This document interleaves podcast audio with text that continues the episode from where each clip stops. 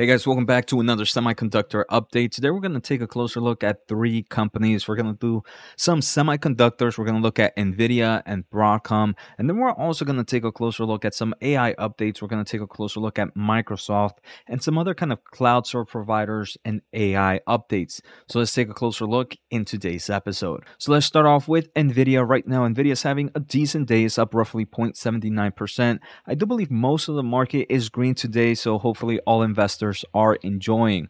What I want to start off with NVIDIA is there are reports that um, we've heard about NVIDIA's kind of banned RTX 4090 GPUs in China, right? And right now we are seeing a lot of their products being excluded or, or, or, or being restricted in China due to the their strength in AI solutions and things like national security. But what we're seeing right now is obviously prior to the ban of the 4090s, they were being shipped there like no tomorrow. And now it does seem like there are a lot of companies out there in China that are taking apart the 4090s and kind of creating it into more of an AI card for maybe small workstations for data centers.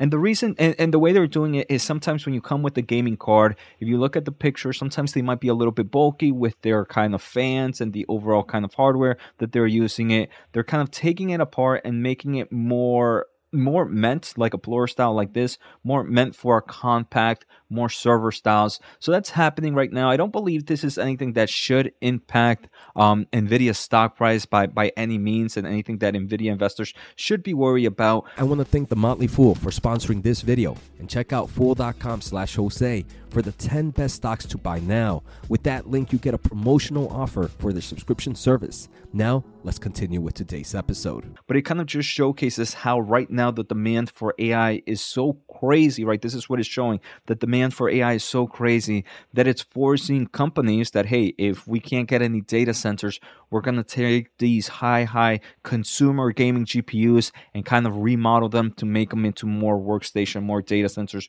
more server style. Uh, so overall, it just kind of showcases the strength of the AI demand at the moment.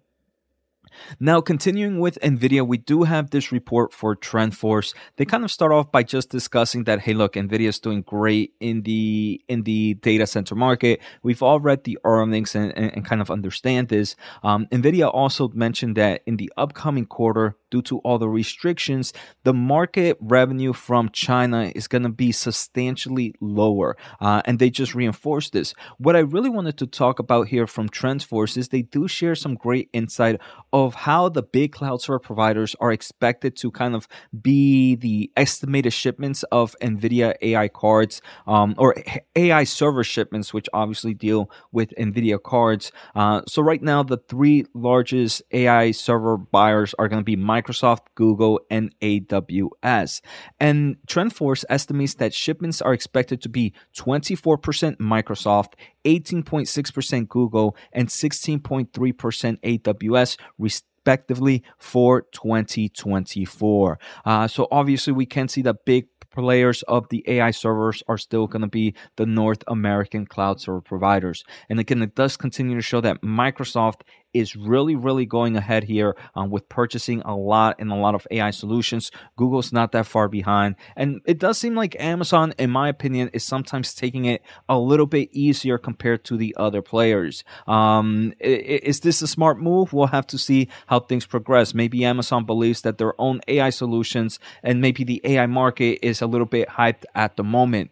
Um, kind of going into a next stock, I want to take a closer look at Broadcom. But first, if you guys haven't, make sure to hit the thumbs up and the subscribe button. I also do have weekly exclusive videos. I will be doing an NVIDIA deep dive today or tomorrow morning. So make sure to hit the join button to learn more and also special offer at fool.com slash Jose. So now we're taking a closer look at Broadcom. Here we can see in the past month, the stock is up almost 17%.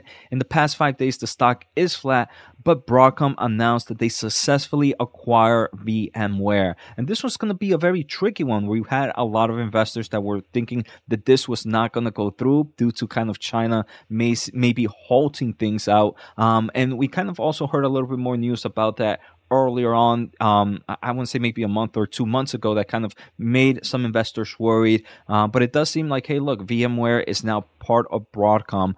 And this acquisition, while it's one of the biggest, I believe the biggest tech um, biggest tech acquisition ever. It also kind of showcases that right now Broadcom, a semiconductor company, can no longer just be a semiconductor company. If you are in the tech space, you need to be a hardware player and a software player. And I do believe what Broadcom is doing here with their acquisition of VMware is they become they are a hardware player, they are also a software player, and now to some extent they're also a cloud server provider um, solution player as well. Uh, so pretty interesting, and to see how one of my favorite semiconductors companies, Nvidia, has already been doing this organically with their um, with their hardware, with their software, and with their cloud server providing, and even infrastructure solutions. Uh, so we can see Nvidia is definitely ahead of the pace, but it does kind of give us that mindset that when we start to look at hardware companies, we also need to start to figure out, hey, does this also have a strong software moat as well?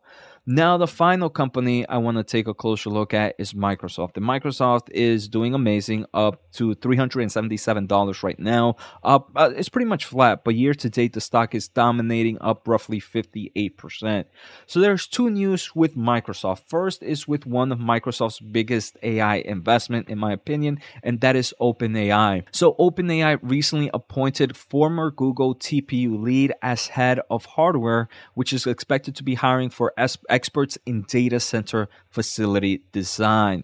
Uh, so this is pretty interesting because we have heard in the past that OpenAI is also focusing on maybe designing their own hardware for their own kind of workload solutions that they do. Obviously, OpenAI is probably the biggest AI company. They have the best large language model right now with GPT-4 that continues to rank as number one. Uh, so obviously they are ahead of the curve. We did see from Microsoft that they made the uh, some AI chips. I forget the names of them, but it does seem like OpenAI might still be in the avenue to some extent of maybe finding some form of hardware solutions or something in general to kind of be able to mix its hardware really well with the software and the AI solutions that it has, because that would probably make its products a lot stronger. Uh, so that was a pretty, pretty impressive uh, hiring, in my opinion. And I do believe this is something we're going to keep hearing about in the upcoming quarters as OpenAI maybe also focuses a little bit more on hardware.